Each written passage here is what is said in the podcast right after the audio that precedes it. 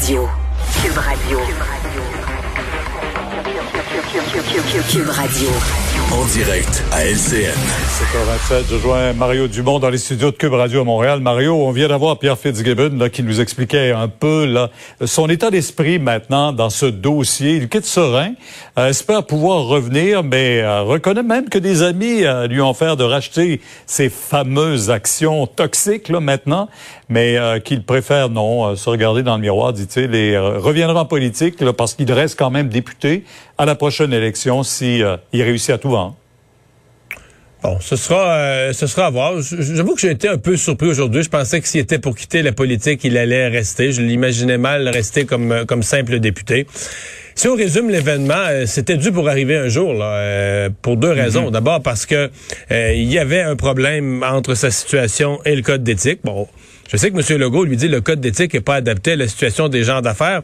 C'est probablement vrai, là, mais je veux dire, le code d'éthique et le code d'éthique, comme n'importe quelle loi, même si on pense qu'elle devrait être changée, si vous y contrevenez aujourd'hui, c'est ça la loi aujourd'hui. Donc, euh, il était, euh, il était en contravention avec le code d'éthique.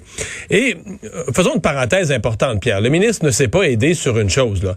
Il a été condescendant avec la commissaire à l'éthique, l'a envoyé promener. On sentait bien qu'au fond de lui, il se disait, hey, moi, là, une petite avocate qui connaît rien aux affaires économique, puis qui sait pas qu'est-ce que c'est qu'un deal privé, puis tout ça, là, pour elle, on sentait ça, là, que c'est ce qu'il pensait. Donc, euh, bon... Euh, sais, Pierre, si vous faites arrêter, là, petit conseil comme ça, faites arrêter pour une, j'ai pas, une infraction, mettons, Soyez poli. un excès de vitesse, mettons.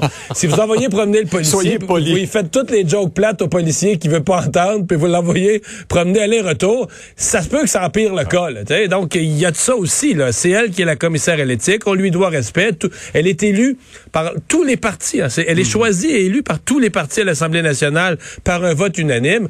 Alors, on lui doit respect. Donc, le ministre euh, s'est placé dans une situation, a commis des erreurs.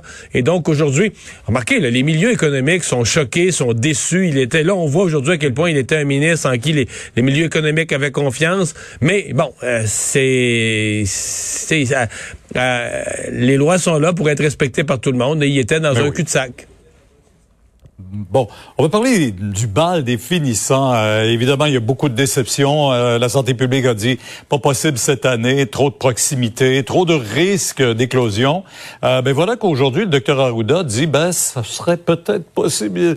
Laissez-moi regarder ça encore une fois. Est-ce que c'est lancer un, un faux espoir aux jeunes? Faut pas. Il faut pas. Je pense qu'il faut donner de la souplesse. Sincèrement, je, je- je- je réponds de trois façons. D'abord, moi, je suis un papa qui en a vu trois passer. Là, Ouais. c'est un, c'est une étape importante. C'est pas un caprice. C'est, ça l'est d'autant plus que les jeunes. Et c'est incroyable ce qu'ils ont sacrifié. Comme me répondent pas, tout le monde a sacrifié. Oui, mais les jeunes ont sacrifié. Leur année scolaire de l'année passée a été terrible. L'année scolaire actuelle a été très difficile. Ceux qui graduent en secondaire 5 le méritent euh, nos, nos, nos félicitations, notre reconnaissance et que si on est capable de leur faire une cérémonie pour souligner ça, le coup de chapeau, je pense qu'il faut euh, il faut le faire. Ce matin, je parlais avec Égide Royer, un expert en éducation, qui lui aussi disait c'est un rite de passage important, c'est pas un caprice, c'est pas une petite affaire, c'est important pour les jeunes. Et là, les demandes viennent euh, des directions d'école, les demandes viennent des comités de parents. Donc, euh, sincèrement, là, euh, quand on regarde ce que va être le portrait, presque tout le Québec va être en zone verte à la fin juin. Je pense qu'il faut trouver des accommodements. Maintenant, des libéraux qui souhaitent que l'Église catholique s'excuse pour euh, tout ce qui s'est passé dans les euh, pensionnats autochtones. Euh, évidemment, il n'y a pas eu d'excuses. C'est pas la première fois que Justin Trudeau demande au pape. D'abord, il l'a fait, et puis souhaiterait que l'Église chez nous aussi reconnaisse un peu le rôle joué par l'Église, malheureusement, dans cet épisode tellement nébuleux. Mais Pierre, je pense que M. Trudeau n'aura pas le choix de refaire peut-être sa démarche auprès du auprès du pape. En tout cas, chose certaine, l'Église catholique, la, Conférence des évêques du Canada est interpellée. Euh, oui, il y avait des faits avant. Oui, c'est pas nouveau là, le dossier des pensionnats autochtones, etc. Mais il y a une réalité là.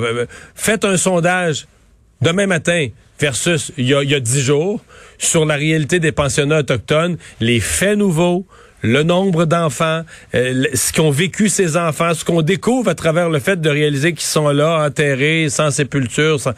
Il s'est passé quelque chose là, dans la dernière semaine. Ça a marqué l'esprit des, euh, des, gens à toutes les parties du Canada. Et je pense que les gens de l'Église catholique doivent prendre acte de ça. Eux aussi découvrent ces, ces faits nouveaux, doivent prendre euh, acte de l'ampleur de ce qui a été vécu et, euh, et, et, réagir. Euh, petite question, juste comme ça, Pierre d'ailleurs, qui est posée à tout le monde. Je, je nous laisse là-dessus. Là. faudra enquêter sur une chose. Le gouvernement fédéral payait pour chaque enfant, pour l'éducation, la rééducation ou l'assimilation, payait pour chaque enfant. Lorsqu'il décédait, est-ce que l'Église catholique gardait l'argent en ne déclarant jamais le décès, puis gardait l'argent pour toutes les années subséquentes? Dans lequel cas, c'est un scandale financier en plus de tout le reste du scandale. Ou est-ce qu'encore, on le transmettait au gouvernement fédéral, le fait à payer nos plus, tel enfant est décédé, dans lequel cas, ça veut dire que le gouvernement était au courant du décès d'un enfant, puis on n'avertissait pas la famille, D'une façon ou d'une autre, il y a un ou l'autre qui l'était. Hein? D'une façon ou d'une autre, il y a quelqu'un qui est au courant. sans pire le scandale, mais il faudrait avoir cette réponse-là aussi. Très bien, Mario. Bonne question qui est posée. Demain, on vous écoute dès 10 heures. Au revoir. Alors, euh, Alex, euh, ben, on parle de retour à, la normale pour les citoyens dans les restaurants, les écoles et tout et tout. Mais retour à leur normale pour nos élus aussi. Oui, puis quelque chose qui est normal pour un chef de pays comme Justin Trudeau, c'est de s'en aller à l'étranger pour des sommets. Puis c'est ce qu'il va faire. Là. Il s'envole euh, pour le Royaume-Uni, s'apprête à s'envoler en ce moment. Il doit participer au sommet du G7 en personne qui va être dans le sud-ouest de l'Angleterre du 11 au 13 juin prochain. Ils vont parler de gestion de pandémie, déploiement de vaccins à l'échelle mondiale, relance économique, climat, mais aussi euh, Premier ministre Boris Johnson euh, du Royaume-Uni qui a dit dimanche dernier, lui, qui s'attendait à ce qu'il y ait un accord sur le passeport vaccinal, entre autres, entre les pays membres du G7, euh, même si Justin Trudeau, pour l'instant, semble pas vouloir assouplir les frontières. Voyager. On va peut-être voyager entre pays du G7. Après ça, il va se déplacer à Bruxelles pour participer au sommet des dirigeants de l'OTAN le 14 juin, entre autres parler de leur position face à la Chine, la Russie, euh, le Bélarus. 15 juin, il va être au Conseil euh, européen, rencontrer son président Charles Michel, et il a assuré, Mario, que lui et sa délégation vont, un, suivre tous les protocoles sanitaires, deux, se faire tester tous les jours pendant qu'ils sont en voyage, et trois, qui va respecter la quarantaine obligatoire à, l'hôtel ah à son retour au pays. Dit il avait abordé le sujet il y a une couple de semaines, puis il avait dit, si je me rends au G7, je vais faire la quarantaine à l'hôtel au retour, donc c'est confirmé. C'est confirmé, il la fera. Pas le choix. Pas le choix. Tu vas regarder le hockey ce soir? Ben, avec grande attention. Je vais peut-être même le regarder dehors. François Legault, tout à l'heure, a tweeté une petite image en encourageant les gens. Il dit, écoutez la partie avec vos amis du Canadien, vous pouvez. Il y avait même une petite illustration. Il a dit, faites ça dehors. Il dit, faites ça dehors, amenez vos télés dehors. C'est peut-être ce que je vais faire, un ordinateur au parc. Il va faire beau, il va faire chaud. Merci Alec. Merci à vous d'avoir été là. On se donne rendez-vous demain 15h30. Sophie Durocher s'en vient. Bon match ce soir. Bye bye.